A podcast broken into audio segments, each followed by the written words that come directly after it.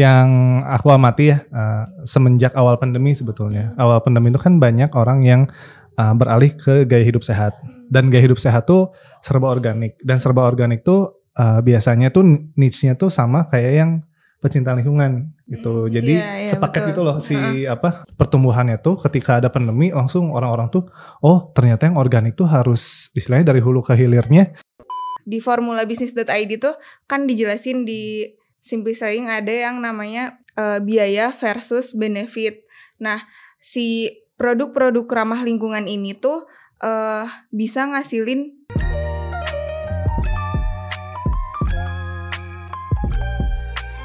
Ta ta ta ta ta ya. Ta ta ta ta ta. Ayo ayo ayo. Yo. Oke, assalamualaikum warahmatullahi wabarakatuh, teman-teman semuanya. Waalaikumsalam. warahmatullahi wabarakatuh. Kembali lagi bersama kita di podcast ngobrol bareng Yubi. Oke, jadi aku mau cerita dulu deh. Oke, jadi beberapa bulan yang lalu aku sama Kansa itu nanem eh, beberapa benih tumbuhan gitu di belakang kantor karena kebetulan di kantor tuh ada lahan gitu kan. Terus ada nanam pakcoy, kangkung, bunga matahari dan aku tidak menyangka kalau bunga mataharinya beneran tumbuh. Oh. Yang di Satu. story ya. Itu berapa lama tumbuhnya? Kayak tiga bulanan deh. Itu aku pertama kali nanam eh, bunga matahari gitu. Karena kan biasanya cuma nanam sayuran gitu ya. Ini kayak ternyata bisa tumbuh keren banget. Disiram tiap hari tapi Disiram. sama Kansa. iya gitu. Jadi bisnis autopilot Ingin autopilot bisnis karena Anda autopilot. kita yang nanam orang lain yang ngurus gitu. Kita yang update story. Iya gitu. Jadi hari ini masih ada hubungannya kita mau ngobrolin soal eh, lingkungan sih sebenarnya kan mungkin di antara teman-teman juga ada yang mulai berkebun di rumahnya. Nah, beberapa waktu terakhir kan isu-isu tentang tanaman, berkebun, lingkungan tuh kayak mulai naik gak sih? Teman-teman ngerasa nggak kayak lumayan banyak yang ngomongin itu? Uh, apalagi uh, udah mulai banyak uh, teman-teman yang mulai bawa apa sedotan uh, stainless sendiri gitu kan kayak udah mulai Cewek. banyak tuh nambah SJW nambah satu demi satu gitu kerasa sih Iya, aku juga dulu sempet jualan loh sedotan bambu. iya? iya. Oh iya. Iya, pas awal-awal pandemi gitu. Dan kayak orang-orang lumayan rame. Iya, terus kayak itu tadi ya lumayan banyak yang bawa terus.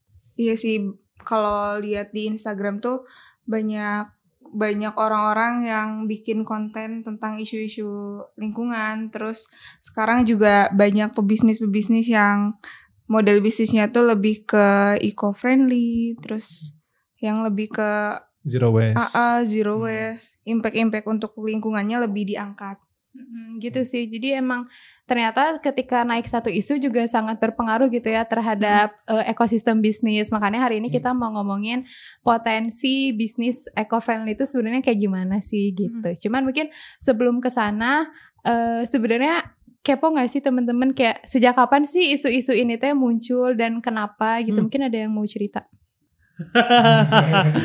ya pendapat saya mungkin gara-gara ada apa namanya ada yang terganggu sih yang Hmm. terganggu salah satunya kan kalau yang aku tahu dari sampah di pantai sih Hmm. yang paling banyak Iya, karena banyak tuh video-video yang apa pantainya sebenarnya bagus banget Mm-mm. terus tiba-tiba gara-gara ada sampah kayak Indomie ada apa ah banyak lah yang kayak gitu akhirnya banyak tuh mulai eh, turis-turis sih orang-orang luar sih sebenarnya kayak orang Iya. dari luar negeri yang ke Indonesia loh kok pantainya kotor diangkat sama mereka terus isunya naik ke dalam negeri juga jadi orang-orang orang-orang kita juga mulai sadar wah iya nih turisnya udah mulai speak up gitu akhirnya orang-orang kita jadi mulai aware gitu sama si sampah yang ada di pantai.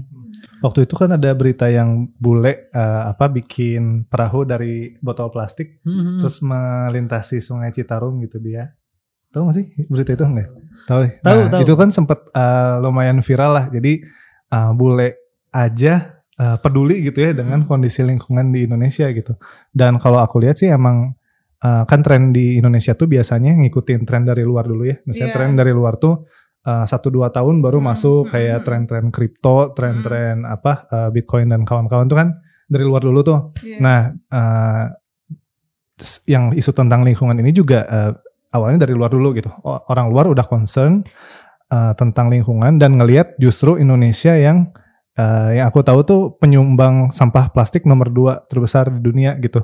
Jadi kayak wah ini nih negara ini nih gitu yang belum aware gitu dan akhirnya uh, beberapa orang di Indonesia tuh mulai aware gitu, Uh, mulai banyak yang oh iya ya uh, apa uh, banyak banget kerusakan kerusakan lingkungan di Indonesia gitu dan uh, apa uh, dicari lagi ini akar masalahnya dari mana? Oh dari lingkungan dari apa? Istilahnya kita ngebuang sampah teh ya take it for granted aja gitu, Uh, menganggap persoalan tuh beres ketika kita buang sampah pada tempatnya, padahal enggak juga gitu. Kan uh, kalau di luar negeri di Korea bahkan ya kayak banyak tuh tipe-tipe tempat sampah tuh ada tam, uh, apa? Bahkan botol plastik aja tutup sama botolnya tuh dipisah gitu si ininya si apa tempatnya. Terus apalagi yang organik gitu. Organik kan bisa diklasifikasikan lagi ya uh, apa? Mana yang mudah busuk tapi bau gitu ya kayak daging-dagingan gitu. Itu kan harus dipisah kalau misalnya mau jadi kompos gitu. Nambahin teman-teman. Iya sih bener banget setuju. Karena kayak tadi ya sih dampaknya tuh kalau dulu mungkin 30 tahun yang lalu sebenarnya orang juga udah ada yang ngomongin ini. Cuman karena dampaknya mungkin gak terlalu kerasa jadinya gak banyak yang ngedengerin gitu. Tapi dalam beberapa puluh tahun terakhir tuh emang beneran eh, si suhu bumi tuh naik banget gitu. Panasnya kerasa banget sampahnya banyak banget. Bahkan kemarin aku tuh ngeliat ini sih gak sengaja gitu di Instagram tuh ada foto kutub entah utara atau selatan tuh kayak tahun berapa dia tuh kayak beneran masih Oh iya iya. salju Before, banget. after gitu. Heeh, before after. Terus tahun ini tuh kayak beneran dia gunung doang gitu. Saljunya tuh udah udah abis itu sih ada foto yang apa uh, ruang. burung kutub yang asalnya dia berjalan-jalan di apa di atas uh, bongkahan es gitu ya. Ini tinggal dia cuman sama satu bongkahan es gitu dia terapung gitu. Terus kurus gitu pola siapa si beruang kutubnya gitu. Mm, itu sedih banget sih dan dan uh, aku juga pernah dengar dari satu podcast itu makanya sebenarnya si gaya hidup uh, ramah lingkungan gaya hidup berkelanjutan tuh sebenarnya bukan jadi uh, apa ya satu pilihan yang cuman orang-orang tertentu gitu. Tapi emang di masa depan tuh emang ini tuh akan jadi hal yang biasa di masa depan gitu. Karena orang tuh makin ya kelihatan dampaknya gitu. Dan ini juga mungkin bisa menjadi uh, potensi bisnis gitu buat uh, apa buat kita yang kalau sekarang mungkin niche-nya masih kecil gitu. Tapi beberapa tahun ke depan tuh bisa jadi niche-nya besar banget karena Hmm. emang makin kerasa juga dampaknya. Mungkin teman-teman bisa ini nggak kasih eh contoh apa bisnis yang udah mulai bergerak nih di eco friendly sekarang dan menurut teman-teman bagus gitu Aku Ya. dulu atau telepon Ya dulu. silakan. Oh iya jadi yang aku amati ya uh, semenjak awal pandemi sebetulnya. Awal pandemi itu kan banyak orang yang uh, beralih ke gaya hidup sehat dan gaya hidup sehat tuh serba organik dan serba organik tuh uh, biasanya tuh niche-nya tuh sama kayak yang pecinta lingkungan gitu. Hmm, Jadi iya, iya, sepaket betul. gitu loh si apa uh, pertumbuhannya tuh ketika ada pandemi langsung orang-orang tuh oh ternyata yang organik tuh harus istilahnya dari hulu ke hilirnya terawat, terjaga Iya, gitu iya. dan itu teh uh, kita harus menjaga lingkungan supaya Mm. uh, apa uh, dari hulu ke hilirnya tuh tetap uh, organik gitu. Hmm. Nah, uh, semenjak pandemi boom terus kayak tem- uh, aku lihat sih beberapa teman-teman yang istilahnya usahanya di uh, apa zero waste, uh, apa sayuran organik itu tuh mulai naik di justru di saat pandemi. Jadi kayak uh, dan ini pandemi kan udah menjadi endemi ya. Jadi Iya. kayak pertumbuhannya tuh akan selalu naik uh, asumsi ya balik lagi. Cuman kayak bisa jadi setelah pandemi itu uh, orang gaya hidupnya tuh jadi lebih sehat gitu untuk ya tadi menjaga imun mereka supaya ya di era pandemi ini endemi ini gitu ya uh, tetap uh, sehat gitu. Jadi kayak uh, trennya naik kok kalau aku lihat gitu. Nuh teman-teman gimana? Eh, Iya, Atau jadi lingkungan. apa ap- oh ini sih yang aku rasain sih. Dulu aku patuh beli McDonald tuh selalu dapat eh, sedotannya. Mm-mm. Sekarang nggak ada tuh sedotannya, gak tahu ke mana. Eh itu dari situ sih yang aku ngerasa banget bahwa oh ternyata perusahaan besar tuh seserius ini gitu nanganin suatu masalah yang ya ini korelasinya mungkin sama eh, sampah plastik gitu ya. Terus juga ada apa namanya? Ada juga hal-hal lain kayak eh, clean energy yang mulai ada tuh. Jadi yang menarik kan ada dokumenter yang mungkin cukup populer di Indonesia tuh namanya Watchdog. Dia selalu di apa namanya di repost sama Greenpeace si apa namanya eh, akunnya gitu kalau di Twitter sih yang aku lihat Dan Green- dihujat oleh dan dihujat oleh oleh oil and gas company gitu. Nah yang menariknya sih aku juga ngerasain waktu aku kerja dulu sebelum aku kerja di sini aku kerja di perusahaan batubara terus nonton tuh Ya wah ini kerjaan aku nih yang yang watchdog tampilin gitu terus aku lihat oh iya dampaknya gini gini gini gini Oh, makanya ke Yubi. Enggak, Enggak enggak, juga. bukan. Maksudnya aku ngelihat dari sudut eh, apa sudut pandang orang yang bergerak di apa namanya energi biasa sama energi yang terbarukan tuh emang sangat beda gitu. Kalau yang energi yang tadi ya batu bara dia mungkin lebih mikirin ya udah ya udah aja sok aja pakai aja terus gitu. Kan tambang tuh harus emang harus dipakai gitu emang natural resource namanya juga. Sampai ada podcast tuh eh, apa Sri Mulyani Ibu Sri Mulyani kalau nggak salah tuh baru rapatnya tuh rapat di di benua Eropa ngerapatin tentang energi terbarukan. Dan mereka tuh si si negara-negara tadi tuh setuju untuk Indonesia nggak jangan nambang terus dong nggak boleh gini dulu nggak boleh apa nggak boleh pakai energi yang kayak gitu terus dong supaya bersih nih lingkungannya kurang lebih gitu. Cuman balik lagi sih. Bu, Bu Sri Mulyani malah ngomong gini lah dia nambangnya dari dulu. Sekarang udah ini giliran kita yang baru mau nambang kita nggak boleh gitu. Ini juga jadi aneh sih sebenarnya dari ada pro kontra karena kalau Indonesia duluan nambang kan udah habis terus yang lain baru mau nambang eh nggak boleh stop stop. Kan jadi aneh juga gitu. Nah cuman yang menariknya ternyata banyak shifting tuh si gara-gara eh, banyak isu mulai banyak tuh kalau teman-teman sadar Grab Gojek tuh pak- pada pakai skuter listrik skuter skuter skuter listrik. Bahkan ada startup dari India tuh dia bikin pabrik besar besar banget lah. Berapa hektar khusus untuk motor listrik gitu. Motor listrik doang. Indonesia juga punya sih namanya Gesit namanya.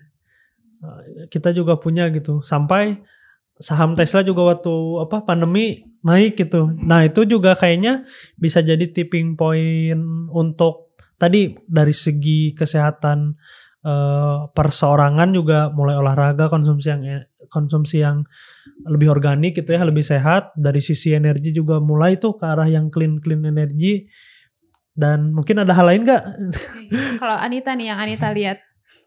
Kalau dari aku sih eh, setelah adanya dampak-dampak eh, lingkungan tadi itu buat seorang pebisnis bisa jadi peluang sih. Karena eh apa namanya kita butuh solusi nih. Misal eh, pemanasan global itu kan paling nomor satu paling banyak tuh eh, food waste terus fashion juga ya ternyata. Nah eh, dari peluang itu kita bisa ngambil pasar ngambil eh, apa namanya satu satu kategori varian apa ya target market yang baru juga.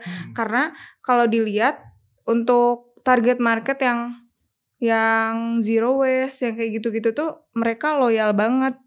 Karena mungkin kalau dari segi ini sih kalau misalkan kita ngobrolin di formulabisnis.id tuh kan dijelasin di Simply Saying ada yang namanya biaya eh, biaya versus benefit.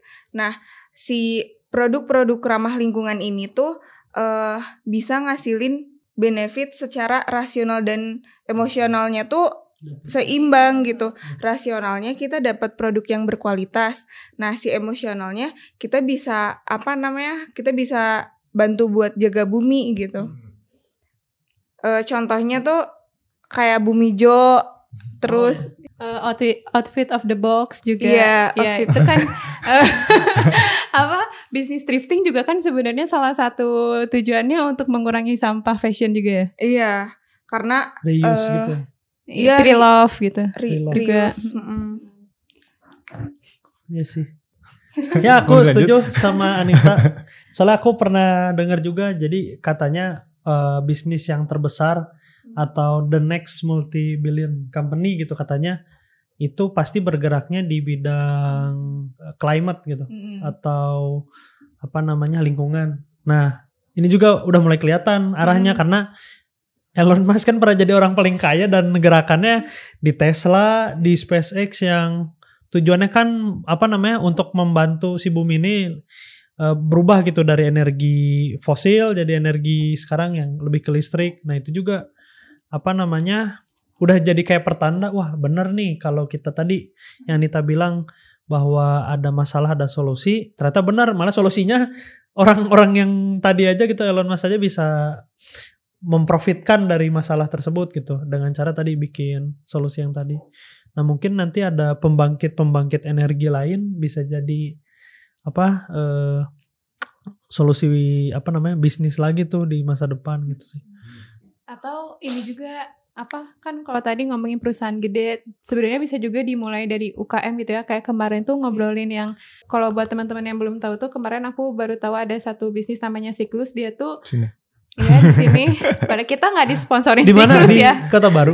di Eh, enggak belum, sih. Di Jabodetabek. Iya Oh. Jabodetabek. Jadi dia kayak ngejual kebutuhan sehari-hari gitu cuman refill gitu. Iya kayak Jadi- apa? Oh, refill. minyak goreng, Ah, refill. terus sampo, sabun, pokoknya yang Hmm. cair-cair.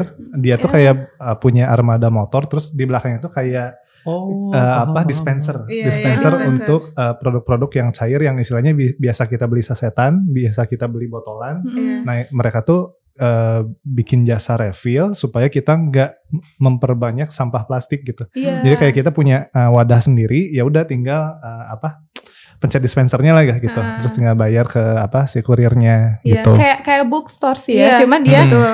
dia kan eh, apa namanya tuh Door to door iya Door to door door. to door gitu. Jadi Hmm. kayak kita bisa beli tanpa tanpa perlu ngeluarin plastik pakai wadah kita sendiri dan Hmm. itu di depan rumah kita gitu Iya. kan itu solusi banget sebenarnya dan Hmm. produknya pun produk sehari-hari gitu. Dan sebenarnya itu juga produknya yang udah bermerek kan. Jadi bukan produk mereka, mereka cuma nganterin gitu, distribusi aja. Itu juga Hmm. Eh, ide bisnis yang bagus menurut aku gitu. Ada ide bisnis lagi. Jadi uh, sebenarnya dari dari yang kita konsumsi, dari yang kita buang gitu ya, waste yang dari rumah tangga kita tuh banyak banget yang bisa dimanfaatkan. Contoh Iya. Dimonetize. uh, dimonetize. Jadi contohnya ini, contohnya uh, minyak goreng. Minyak goreng tuh bisa dimanfaatkan jadi biodiesel. Jadi bahan bakar gitu. Jadi kalau biodiesel yang uh, kita lihat di SPBU SPBU itu tuh dari minyak goreng gitu. Minyak limbah minyak goreng yang di uh, olah Suling lagi. diolah ulang Hmm. gitu ya nanti dia menemui apa requirement supaya jadi uh, bahan bakar biodiesel terus juga kayak sampah makanan kan sebenarnya bisa jadi kompos itu Hmm. kompos pun bisa dijual apalagi ngelihat tren uh, orang lebih apa ya lebih banyak yang nanam tanaman di rumah gitu Iya, di lahan-lahan berkebun di rumah Iya, ya. berkebun di rumah Heeh. terus uh, kebun-kebun vertikal Iya. terus kebun di halaman belakang gitu kan Uh, itu tuh kita bisa kayak ya udah kita jual apanya kita jual Hidroponik, Ah, alat-alat hidroponik alat-alat kayak gitu. hidroponik, terus alat-alat misalnya eh, komposnya, terus Mm-mm. peralatan untuk eh, apa mungkin bisa, bisa cerita Eh, iya, iya, peralatan berkebunnya. Iya, ya gitu peralatan berkebun. Atau tadi yang kompas juga bahkan kita bisa jualan si itunya, ya, si magotnya, Tuh. si Oh, iya. ulet-ulet yang ada di kompas itu. Mm. Iya, iya. Ya, jadi sebenarnya ada ada banyak banget potensi bisnis ramah lingkungan yang tadi ya kita udah bahas. Kalau potensinya kayaknya bakal besar banget gitu. Mungkin kita ngelihatnya sekarang kayak nggak Hmm. menjanjikan, tapi justru menurut aku ini adalah saatnya kita untuk curi start gitu ya. Kalau Hmm. mau Iya.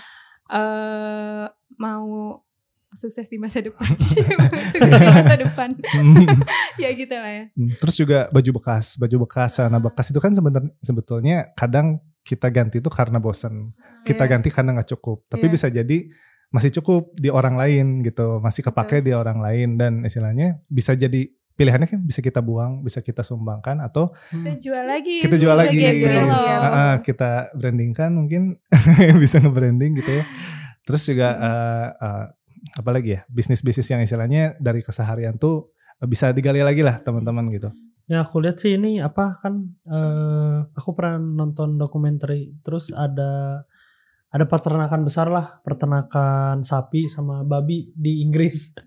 Nah, dia tuh bilang bahwa satu petak peternakan gitu misalkan satu hek, bukan satu hektar lah, seribu meter dia butuh seribu meter tambahan. Jadi kalau ada seribu meter itu isinya 100 sapi dia butuh seribu meter buat eh, limbah sapinya doang. Limbah sapi itu ya sapi skala sekali ngeluarin itulah.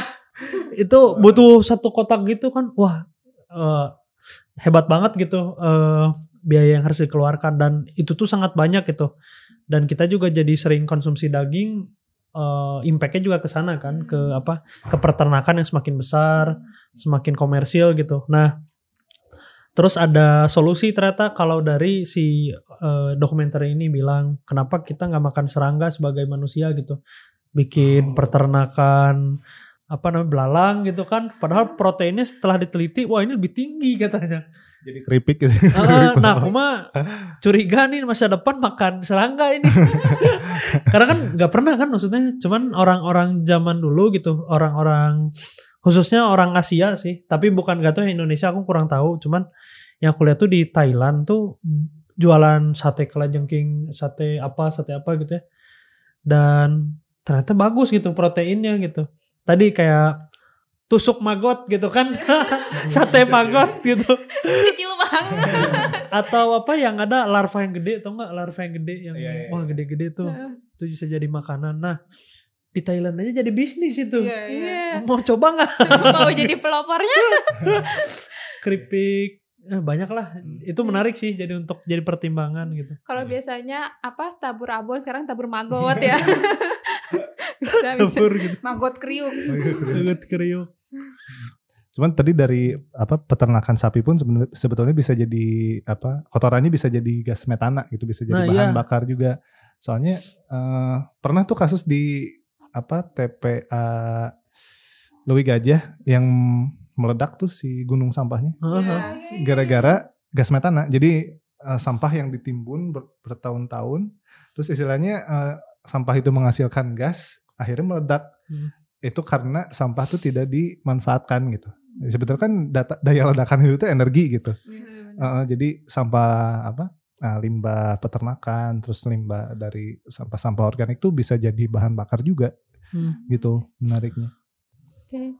Dan mungkin selain produknya juga kita bisa minimal kita bisa mulai dari si packagingnya gitu nggak sih untuk Iya, mengarah iya, betul. mengarah niche yang tadi teman-teman yang udah mulai peduli lingkungan Hmm. dan kita juga pengen kontribusi buat lingkungan gitu yang lebih baik tapi kita belum nemu produk yang emang eco friendly banget ya yuk minimal dari packagingnya deh Hmm. gitu yang biasanya pakai plastik mungkin bisa diganti pakai yang lain mungkin Iya. Anita mau cerita Eh, Contohnya packaging ini sih apa kertas bekas bubble tuh. bubble wrap Ah, ah. digantinya jadi apa gitu oh itu Hmm. ada tuh paper towel. Nah, jadi ada packaging kan banyak tuh. Kalau kita nge-package barang tuh kita butuh kardus, Mm-mm. butuh bubble wrapnya biar aman barangnya, Hmm, terus kita selotip kan. Selotip, ah. Nah, kalau ada tuh penggantinya, tapi memang harganya lebih mahal ya, lebih Hmm. mahal sedikit karena memang belum secara komersil. Jadi kalau plastik mah pabriknya udah banyak lah, Hmm. terus industrinya wah udah muter, kompetitif harganya udah jadi turun gitu harganya. Nah, industri yang ini tuh belum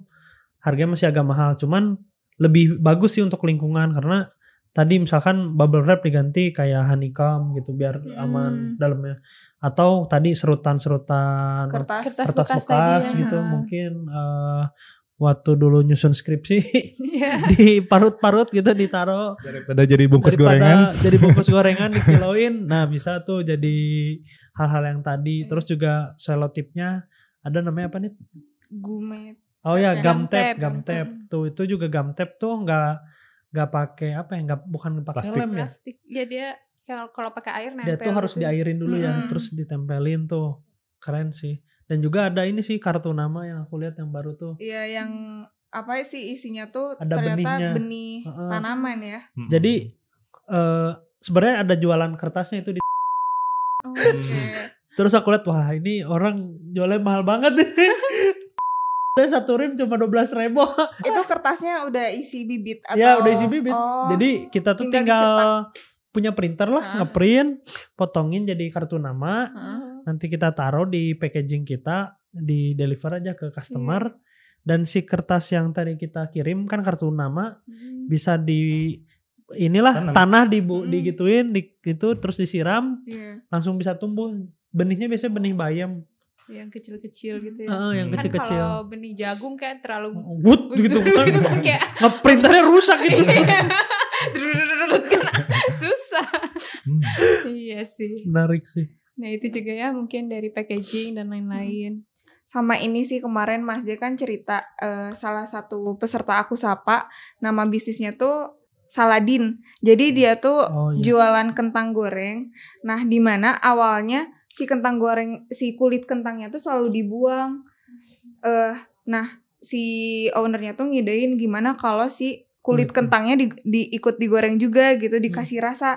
Dan ternyata sekarang eh, kulit kentang goreng itu tuh malah jadi produk yang unggulannya. heeh. lebih laku ya. Lebih laku. laku, Kentang. lebih laku daripada kentang kentang benerannya gitu Hmm. isinya, dagingnya. Ayam juga kulitnya lebih laku. Kalau durian kulitnya susah. belum aja kita kan. Belum ya? Belum tahu aja. Belum tahu aja. Oke deh, mungkin tadi ya itu udah kebayang tentang uh, potensi bisnis eco friendly yang ternyata lumayan menjanjikan. Mungkin teman-teman punya ide kira-kira kalau mau mulai bisnis di bidang eco friendly ini, kira-kira tem- teman-teman mau buka bisnis apa? Atau mungkin ada yang udah mulai bergerak di sini, sharing juga mungkin uh, soal bisnisnya. Sebelum ditutup ada lagi yang mau cerita apa? Sudah cukup? Ini aja siapa? Jadi kalau teman-teman mungkin hari ini berbisnis gitu, mulai dipikirin secara jangka panjang, mungkin jangka pendeknya nggak apa-apa masih pakai Mm. plastik dulu, tapi kayaknya eh, trennya mulai ke arah sana ya gitu ya.